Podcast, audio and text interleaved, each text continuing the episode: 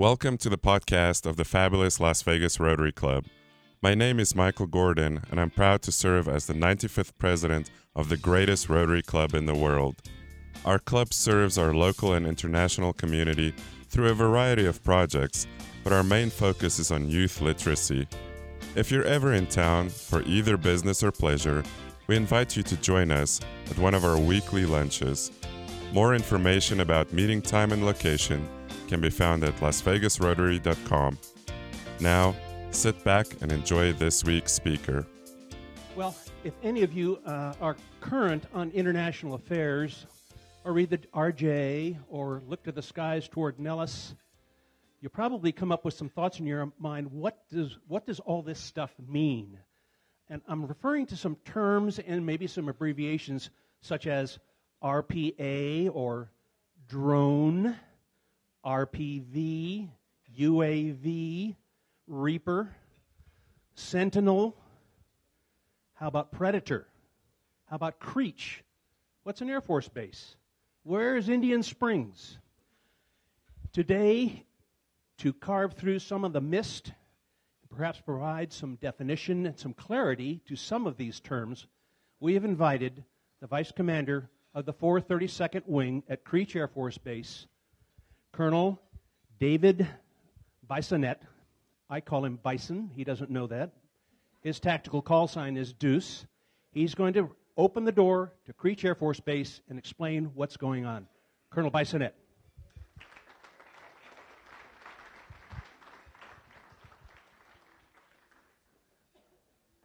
Thank you all for inviting us today uh, because it is, you know, it's, it's Veterans Day weekend, and while I'm here, I want to thank you all for taking this time, for offering us the opportunity to share our story uh, with the rest of the Las Vegas Valley.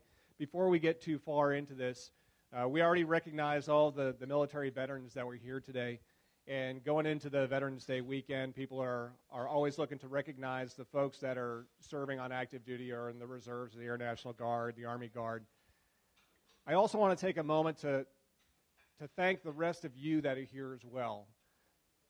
We are, we are visitors in your, in your community, and you know, I've been here since 2009. I went away for a couple years, but, but I'm, I'm now back these are our homes as well, right? Our moms and our dads are not, you know, there, we have a handful that grew up here in Las Vegas, but most of us are not.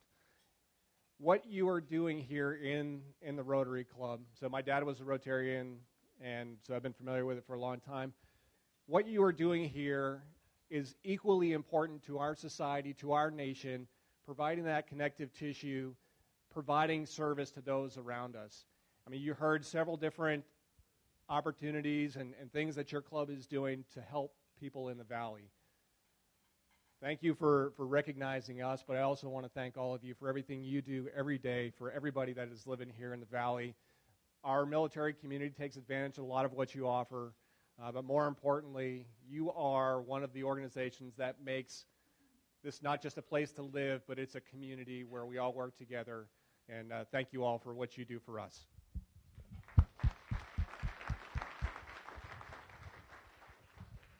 All right, I was told once that we always want to start off with a joke or a story, or, and uh, tonight we're going to start with a video, or this afternoon with a video.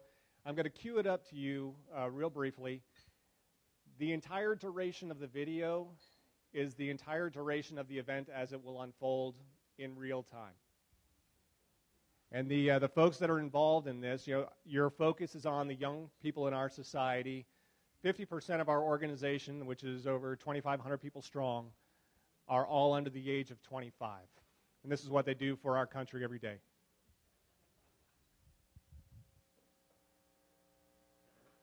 Our main mission is persistent, dominant uh, attack and reconnaissance for our U.S. forces as well as our coalition partners. Uh, most days start out the same. Uh, we show up on base and we get what our mission is going to be for that day. Um, this day started out just like that, and we didn't expect anything uh, to be different as we're walking through the door. So when we first got in the seat, uh, we had checked in with our coalition forces on the ground. Uh, we got an update of where they were to keep them safe. That's our primary focus. And then what they were looking for uh, for that day. We then started scanning around uh, gathering intelligence of the local area. That's when we noticed a vehicle uh, out of the corner of the screen that was moving towards the friendly force location. This was not normal of an action for the town. So we relayed to the friendly forces that this was coming towards them. When we zoomed in, uh, we noticed features uh, that distinguished it from a normal vehicle, such as armor plating, uh, such as the tires and wheels being blocked off like in the windshield, so that bullets from rifles couldn't penetrate it. Uh, this is an indication for us of a VBIED or a vehicle-borne improvised explosive device. So we relayed this to friendlies so they could try to uh, take as much action as possible. Stand by for uh, friendlies, but it'll be no mark. Stand by for friendlies. Oh, egress overhead. The However, based on the speed that we saw them, we knew they may only have a few minutes until this Mad Max vehicle, as we called it, actually reached them. eight, nine, five, eight, eight feet. Labeled as Mad Max. And that's when we had to take the actions uh, that we did. Ready when you are. Ready.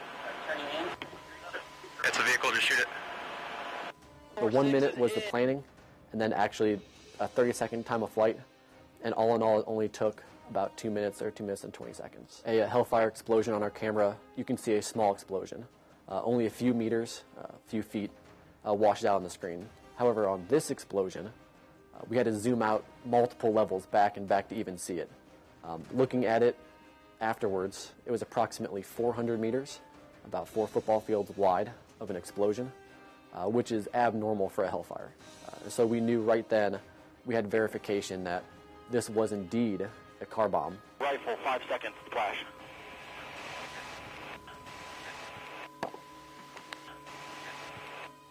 Flash. Four six splash.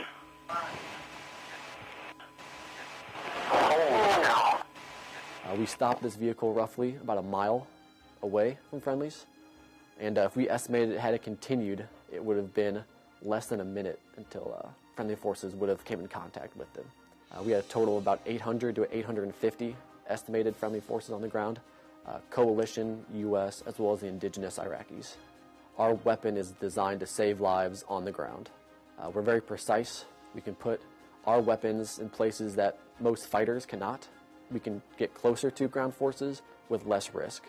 Uh, to the guys on the ground, I just want to say that we are there for them every day. Uh, our sole job and purpose is to make sure that they're safe.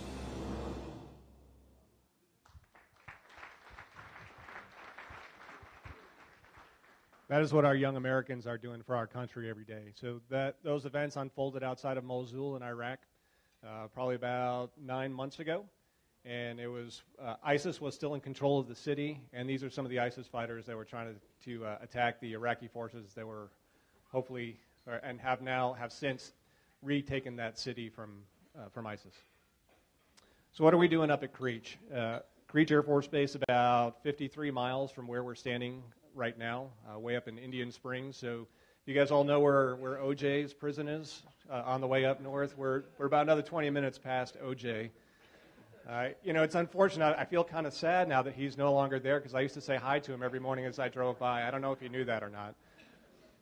Uh, but what you just saw is what we were providing the, the combatant commanders, so the folks that are in charge of fighting our nation's wars across the globe uh, each and every day. Our priorities are obviously to win the fights that we've been uh, given to execute, empowering our airmen to innovate. Uh, we're a rapidly changing community, and we rely on our, our very youngest folks to make big changes to not only the equipment that we use, but the way that we use it in order to, to fight our wars.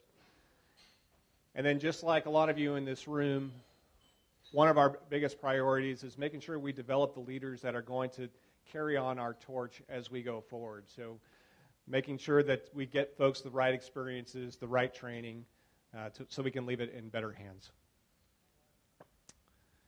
And then uh, supporting the hunter family. So we go by the hunters. Uh, that's our, our nickname for our organization. And uh, a lot of the folks in this room, we've got some honorary commanders, obviously the USO, uh, a lot of other folks in the community that do things for our airmen uh, and their families. So I want to thank you for your part, for the part that you play in taking care of us. Our organization up at Creech, Uh, that's a lot of patches across the top. I'm going to go across from left to right just real, real fast. Uh, we got a couple of folks that do some support on the two on the left. Uh, then we've got 12 combat squadrons that are flying MQ-9s, and then a couple squadrons that are flying RQ-170s, which are kind of little B-2 stealth drones. You won't see those around very much, but they're out and about. And then we've got a couple groups of folks that are providing the uh, that are essentially our landlords up there at Creech, and they're they're actually assigned to the Nellis, the broader Nellis community, uh, but they are very much an, an intrinsic part of our organization. All told, we're about 25 to 2,600 folks. Uh, if you include all the contractors that are working up there as well, we go upwards of about 3,500 people that call Creech uh, their office on a day-to-day basis. These are the two airplanes that we're primarily flying. On the left is the MQ-1 Predator. It's about the size of a Cessna 172 that you would have seen on that video. Carried a, can carry two Hellfire missiles. Hellfire missile, for the uneducated, is a uh, it's an Army-designed weapon to go after tanks. And we've modified it over the course of the last 15, 20 years, and it can do all kinds of crazy stuff now, uh, where I can shoot at targets that are behind me. Uh, but it's a pretty amazing weapon. It's only got a five-pound warhead, and as you saw with that explosion for that vehicle borne uh, explosive, I mean, that was a really, really, really large explosion for just a five pound warhead. So uh, it's still very, very effective. Uh, the MQ1s will be phased out here in the springtime, so our last sorties up at Creech will be in the March timeframe. On the right is what we're moving to, which is a lot larger. It's about the size of an A-10, uh, which is the, the Army's favorite ground attack aircraft with a big 30 millimeter cannon. Ours doesn't have the, the big Gatling gun, uh, but we do carry four Hellfire missiles and a couple 500 pound bombs. Uh, much more resilient, can, you know, flies faster and all that kind of thing. And the, uh, so the Air Force is, is moving to that as, uh, as we go forward. Here are a couple of the sensors that we have on the airplane. So on the left is a uh, is just an electrical optical picture. So that's the the TV camera that we have on board the airplane. On the right hand side is a, that same picture or a similar picture in infrared. So looking at the differences in the heat signature on the ground. Uh, not too different than the cameras that you have on your police helicopters that are flying around the Las Vegas Valley right now. Uh, one unique thing, though, that we have is the a synthetic aperture radar. So if it's cloudy outside, in the, in the bottom center is a picture that we can generate just by using an onboard radar and taking a whole bunch of pictures and you stitch them together and it builds an image of the, the metal that's, that's out there. Just so you can, just to get a sense of how, how good these cameras are, this would be a normal, you know, you're looking out the window of, of the airplane as it's flying. And as, you know, that's the target that we're going to look at within that red circle. And we got a couple different zoom levels. We're going to move a little bit closer, a little bit closer, a little bit closer. Okay. On the infrared, same kind of thing. We can see uh, pretty good detail on, on the individual targets. And that's why, you know, when we were able to zoom in on that particular vehicle, we got a pretty good idea that it wasn't just somebody driving their car uh, around town in the middle of Iraq that it was actually, uh, no kidding, a, a, hostile vehicle. Now, before you guys get too worried, we're not allowed to use these cameras outside of federally owned territory, so we're not going to be lo- flying around Las Vegas looking in the back in your backyard or anything like that. Okay. Uh, just like just like the police, uh, we have to have a uh, specific reason to be looking at particular targets on the ground. So we're prohibited by law from going out and looking inside the Las Vegas Valley. Uh, we've got some training ranges just north of us, uh, the Nevada Test and Training Range, where we have targets that are set up, and you know there's not people out there. There's just you know trucks and tanks and uh, that type of stuff for us to look at. Uh, but if you know the Air National Guard does fly some of these airplanes as well, and they've got a different legal authority than the active duty military, where they've got some uh, some police action responsibilities, where a sheriff or a deputy could come and get in the back of the cockpit uh, and they can, we can use these systems in order to help them out. Uh, we were involved in disaster relief in Haiti. Uh, we've done some of the, we, not, not my unit, but uh, these types of airplanes have been involved with some of the firefighting, uh, the wildfires that have been going on in California and the, in the Northwest. How do we do this when we're flying from here in Nevada while the airplanes are over Iraq and Afghanistan? The when we first built these airplanes, we had to fly them kind of like you would with your you know, the commercial quadcopters that you can go down to Lowe's and pick, or not Lowe's, but like Target and that kind of stuff, where you had to be, I had to be able to see the airplane as it was flying around. And that's how we fought when we went to Bosnia back in 1998. And what happened is, that if you're familiar with the terrain out there, there's a whole bunch of mountains. And every now and then the plane would fly behind the mountain, we'd lose contact with the airplane, uh, and then it would have to go fly its, its uh, backup profile until we were able to see it again. When we observed this, we're like, okay, let's, we need to find a solution to that. And so what we did is we, we tied in some s- commercial satellites that are across the globe, and instead of commuting via, communicating with the airplane via just a line of sight antenna, now we communicate via satellites, the, uh, just a commercial off the shelf, you know, I don't know who all the vendors are, but if you wanted for your business to use some satellite time, they're the same vendors that we would use as well. So now what we do is I'm going to do a little pointing here. While the airplane is over in Afghanistan, we've got our cockpits that are located here uh, in Nevada. I will be in the cockpit. I'll move the stick, move the throttle, try and get the airplane to go faster. And the, the cockpit that I'm in turns all those switch actuations into just ones and zeros. You know, standard like you would be you know, when you're typing email out on AOL or chat on AOL. Those ones and zeros, that digital command goes across the terrestrial fiber optic networks that we have here in the United States. So it could be AT&T, could be Verizon, could be uh, Dave and Sue's you know backyard fiber optic network over in you know the middle of the north, uh, the Midwest. Those signals go over to the East Coast. Once they get to the East Coast, they go underneath the Atlantic Ocean on some of the fiber optic cables that we have there over to a satellite farm in the middle of Europe. Once those signals get to Europe, they get beamed up through satellite dishes to the satellites that are over the Middle East. They bounce off that satellite and down to the top of the airplane. The airplane gets those ones and zeros and says, hey, I know what to do with this. Adds more fuel to the engine, uh, deflects the flight controls, moves the camera, and the airplane reacts accordingly. Once it reacts, it takes a, the feedback, pushes it back through the satellite, satellite dish uh, to the satellite dish, underneath the Atlantic Ocean, across the terrestrial fiber optic networks, back to our cockpits, and then we get to see on our end what the airplane is doing.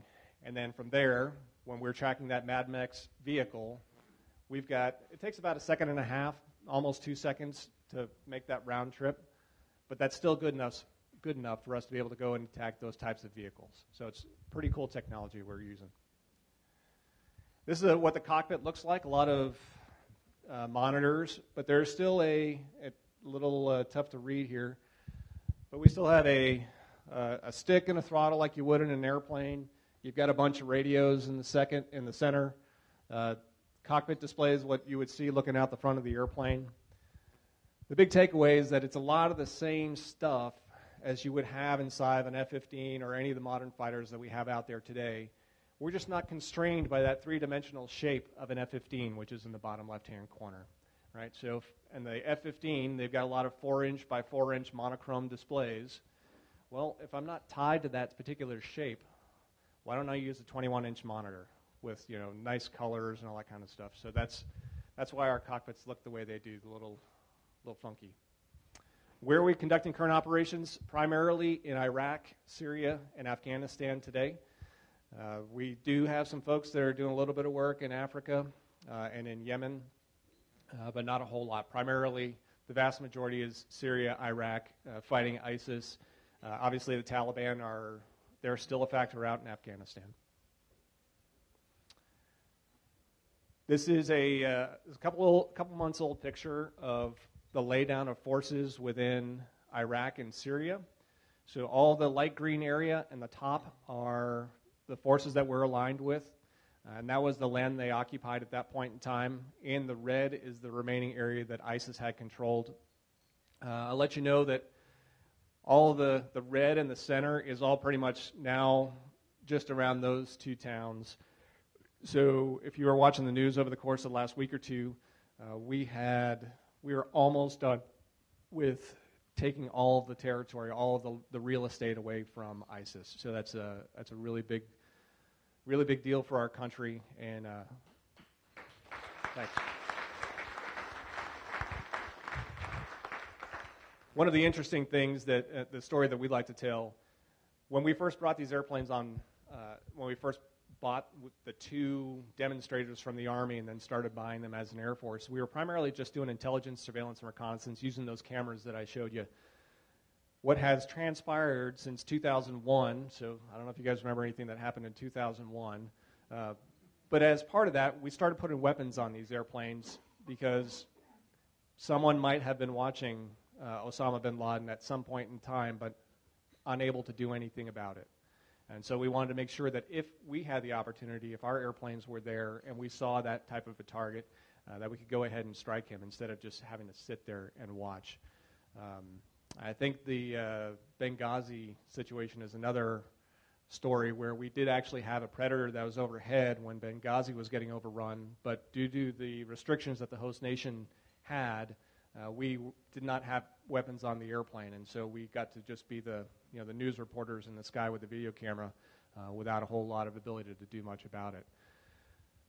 That has changed over time, and where we are right now is on in the bottom left-hand corner. There's uh, it's a chart with some stats. It's probably hard to read from from the back of the room, even from the front of the room with old man eyes like I have.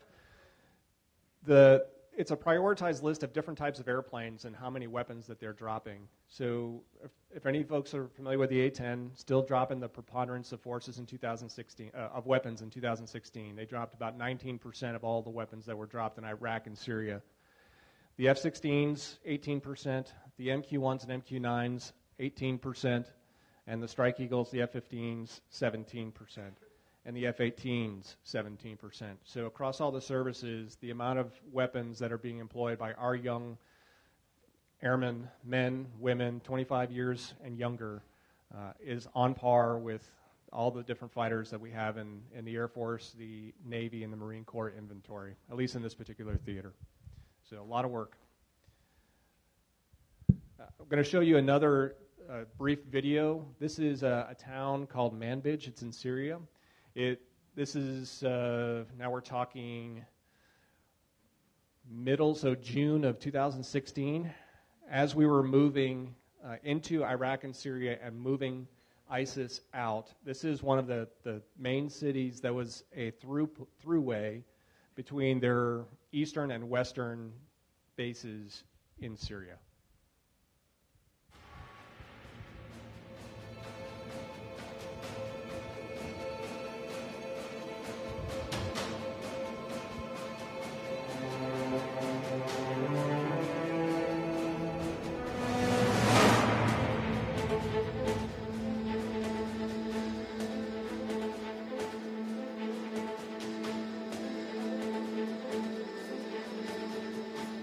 What's little known about that operation that took just over two months to free Manbij from the control of ISIS is that air crews flying U.S. Air Force MQ 1Bs and MQ 9s provided over 11,000 hours of persistent attack and reconnaissance in direct support of the partnered force on the ground. That's over 500 sorties from our cockpits in the continental United States.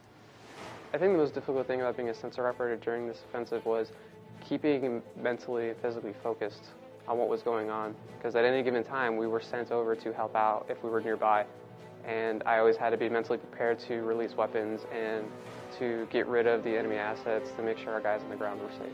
One of the things that's important to remember about going after and, and really getting to the heart of what was going on in Manbij is that the people that we were fighting were not the, the residents of Manbij. Uh, ultimately, we wanted as much as possible, I think, as as a, as a fighting force for them to have uh, a home to go back to. Most of the, the action was on the outskirts of the town, so a lot of it was small villages, open country. As they pushed in uh, towards July, they actually were able to encircle the city and began the offensive in, in a more difficult environment and were able to provide full motion video and a better situational awareness of the battlefield. We also don't have to do aerial refueling. We're able to stay on station for 20 hours at a time and provide a constant overwatch for the friendly forces. One of the things that I saw in Manbij that I thought was truly unique was the proximity, where we can be a lot more precise with the weapon. We can have the effect that we need to have, which is to, to strike at enemy forces, to strike at enemy vehicles, uh, enemy weapons, caches, or something like that, without turning an entire building into, into rubble. MQ-109 air crews employed over 300 Hellfires. That's over 40% of the total of kinetic strikes executed by any coalition platform. It was very rewarding for my squadron to see the results of their disciplined use of air power. When, in late August, we saw the video that was coming out of Manbij, the video of the men, and children reclaiming their city, they were very happy to be free from ISIS rule. And we were absolutely proud play a critical part in the liberation of this city to making their lives better. For the past 70 years, the Air Force has been breaking barriers as a member of the finest joint warfighting team on the planet. And what that joint warfighting team accomplished in Manbij, with our coalition partners in the air and partnered forces on the ground, is evidence of the fact that the military defeat of ISIS is inevitable.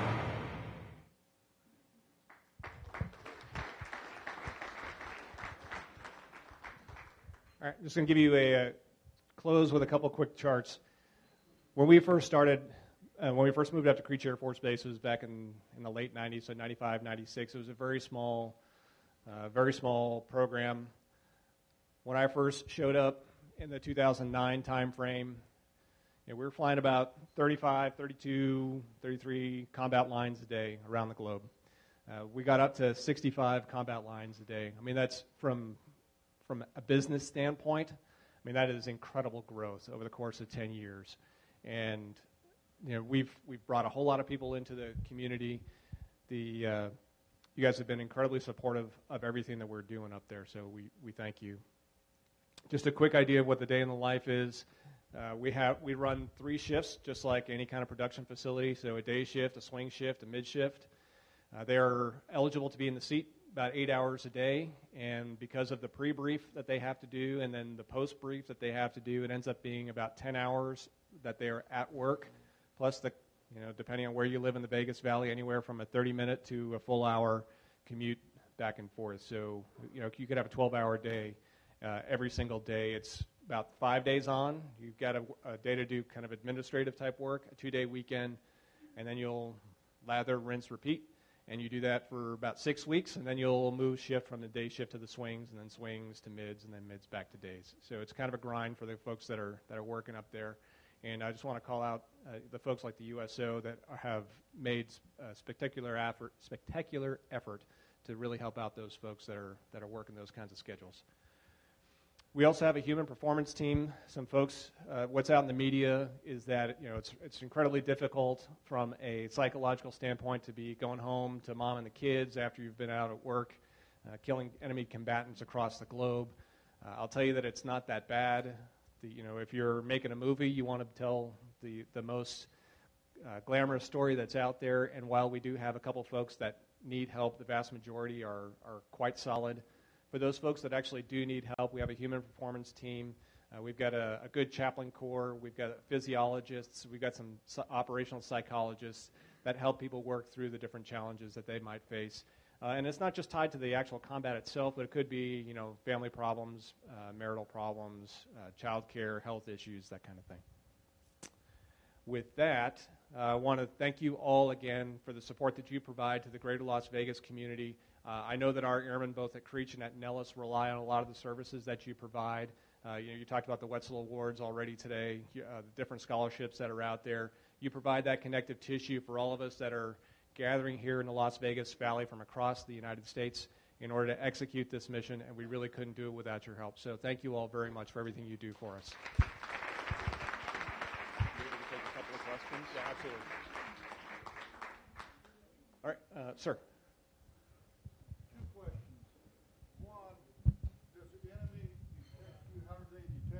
They do detect you, what can you do about it when you're in the sky? And number two is, are the bad guys getting drones, and are you encountering them, and what are you doing about them? Uh, let's see, how do I want to attack that? Yes, uh, other countries do have similar type of drones. Uh, so the, the Israelis have a series uh, that they, they produce and that they export. Uh, Canada flew Israeli models for a period of time. Uh, we are exporting our version to our NATO allies. Uh, but the Iranians have some that they're operating as well. The Russians have some that they're operating. Uh, most of them are not weaponized. uh, and the ones that are are very not nearly as reliable, uh, and don't certainly don't have the same capability of what you just saw in those couple of videos. So they are out there. Um, as far as their people on the ground, their ability to detect us, uh, there is. I mean, if I'm going to fly overhead in one of these airplanes, the you know the MQ-1s and MQ-9s, they're while they're significantly quieter than the F-15s and the F-16s that you'll hear when you're over in, in the northwest northeast corner of Las Vegas, you can still hear them. Uh, you know, particularly in Afghanistan, where you got a lot of mountains without a whole lot of uh, trees to kill the sound. Uh, it funnels all that noise, and when there's no ambient noise because you're out on the hillside, uh, yeah, they can hear us. You know, we, we stay far enough away to try and reduce that sound profile, but yeah, if I fly directly overhead, they're going to hear me. Absolutely. Well, uh, you just try and avoid it, right? I mean, you can't stop the airplane from making noise, unfortunately. what? Uh, why don't we uplink to a satellite from Nevada instead of doing all of that connection through underground cable to Europe? Ge- uh, geometrically, if I have a satellite that is overhead the United States, it it will not have the ability to reach to the other side of the globe. So we need to. You could do some sort of uplink to a satellite here and then bounce it off two or three satellites to get on the other side of the globe, or we can just do fiber optic networks to get that, to get there. But we we're just not under the same satellite footprint. Okay, sir. Yeah, a year or so ago, I seem to remember hearing the Iranians electronically intercepted a drone and brought it down. What can you talk to that? What what happened on that, or was that BS, or what? What's the deal on that? Yeah, um, that the particular airplane that that applied to, uh, I can't. I don't have the the ability to talk about it in an unclassified setting, unfortunately. I, I'm sorry. That's the same question I asked when I got back to the valley, the valley and they told me the same thing. So. We have one right behind me here. Well, just one, two quick questions, but one is, uh, is it strictly military who are sitting in front of those screens? Now, the Rotary was invited to a visit uh, to Creech, and we saw the operation. And my other question is, how do you keep them if they're doing 50 hours a week? How do you really have them stay in concentration looking at a screen like that? Uh, so the first question, uh, we do have civilians that are flying these airplanes as well. The, uh, we have some contractors that are here flying locally that, that are the, the schoolhouse teachers, right, that are teaching guys like me when I first show up how to do takeoffs, how to do landings, how to employ the systems. So we do have some contracts folk, contract folks doing that. Uh, we also have the, the United States government is also paying some contractors to fly some of these airplanes uh, in Afghanistan and in Iraq. Uh, it's a very small subset, and, and they are not carrying any weapons whatsoever. So, from a, from a rule of law standpoint, civilians aren't allowed to shoot weapons, and so we make sure that they, they are not flying weaponized airplanes. Uh, what was the second question again? Yeah, retention is a big issue. Uh, it is a challenge. When I, during that really steep growth, uh, guys were working six days on, one day off, 12-hour shifts, and it was really, really tough. Uh, what we are, we have grown enough new pilots and sensor operators that we've gotten to the point where it's semi-sustainable, and we're going to grow over the course of the next few years. Uh, we're going to stand up some new squadrons and we're going to be able to pull an entire squadron out of combat for you know three months at a time, so that they can be home with their kids and they can just have somewhat of a normal life for for that three month period before they go back in for another six months of combat. So, all right. Thank you. Stay up here for just a second, if you would. Um, sorry to have to cut him short, but we do have to finish up the program. Um, if you wouldn't mind staying a few minutes, there were a number of other people that had a few questions, and if, if you would entertain them for a couple of minutes, uh, it'd be most. Great. Uh, we have a tradition in our club where we give our speakers what we call the Share What You Can Award, and a meal will be, be provided to a veteran in need in your name. So thank you for being here, and thank you for your service to the country, Colonel. Great to have you here. Colonel McAdam, let's close this down. Please remain seated. Um, I'm going to call the junior ROTC cadets in for a flag folding ceremony.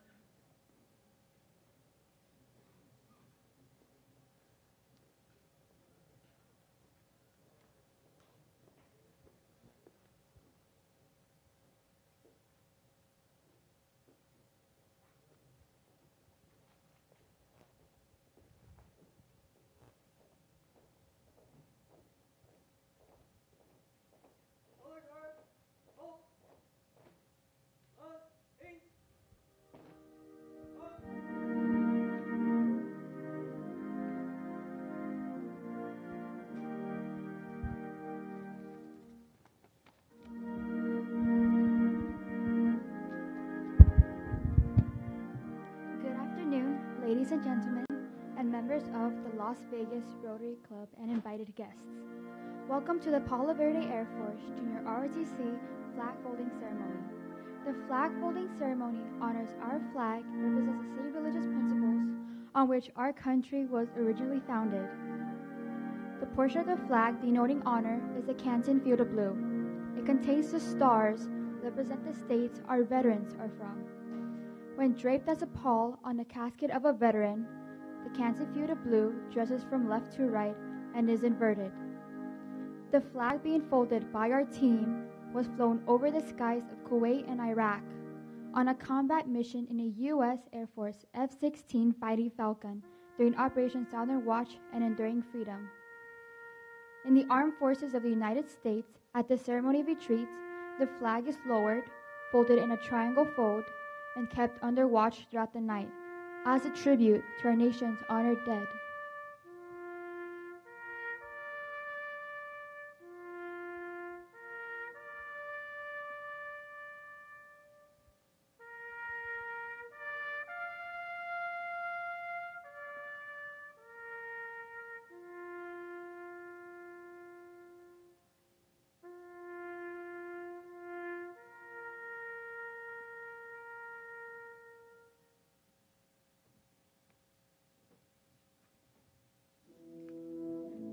First fold of our flag is a symbol of life. The second fold is a symbol of our belief in the eternal life. The third fold is made in honor and remembrance of a veteran departing our ranks who gave their life for the defense of our country to attain peace throughout the world.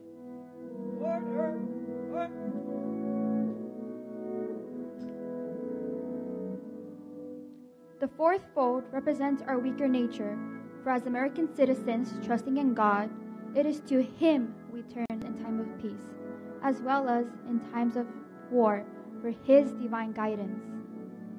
The fifth fold is a tribute to our country, for in the words of Stephen Decatur, our country, in dealing with other countries, may she always be right, but it is still our country, right or wrong.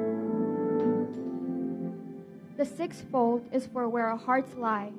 It is with our heart that we pledge allegiance to the flag of the United States of America and to the republic for which it stands, one nation, under God, indivisible, with liberty and justice for all. The seventh fold is a tribute to our armed forces, for it is through the armed forces that we protect our country and our flag against all her enemies, whether they be found within or without the boundaries of our republic. The eighth fold is a tribute to the one who entered into the valley of death, the shadow of death, that we might see the light of day, and to honor Mother, whom it flies on Mother's Day. The ninth fold is a tribute to womanhood, for it has been through their faith, love, loyalty, and devotion that the character of the men and women who have made this country great has been molded.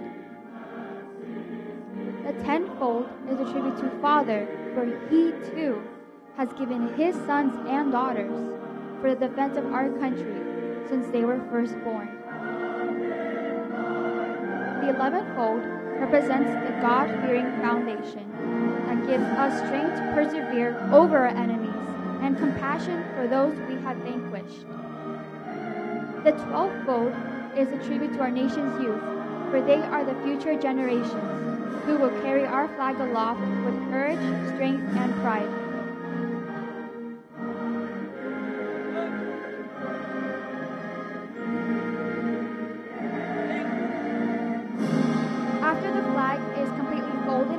It takes on the appearance of a cocked hat, ever reminding us of the soldiers who served under General George Washington, and the sailors and Marines who served under Captain John Paul Jones, and the soldiers, sailors, and airmen who followed in the armed forces of the United States, preserving for us the rights, privileges, and freedoms we enjoy today. In the morning, the flag is brought out, and at the ceremony of Reveille, run aloft as a symbol of our belief in the resurrection of the body. Thank you. This concludes our ceremony. Will you please stand for the posting of the colors?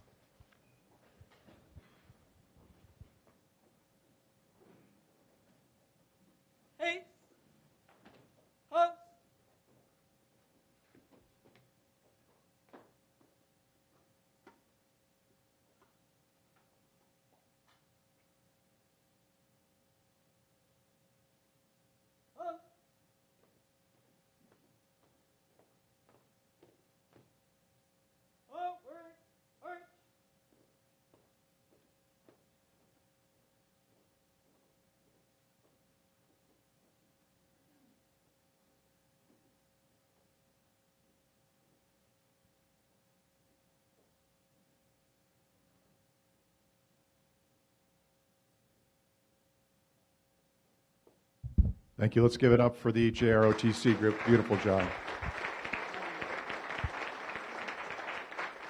Again, thank you to all our veterans active duty. Thank you to all Rotarians for making a difference. And as a takeoff on what Michael would say, our military is like this hammer. Whoever has the biggest one usually wins. Uh, meeting adjourned.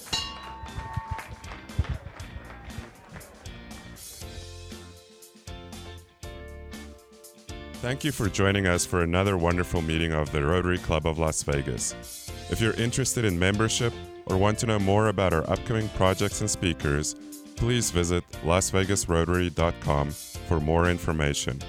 Now go forth and make a difference.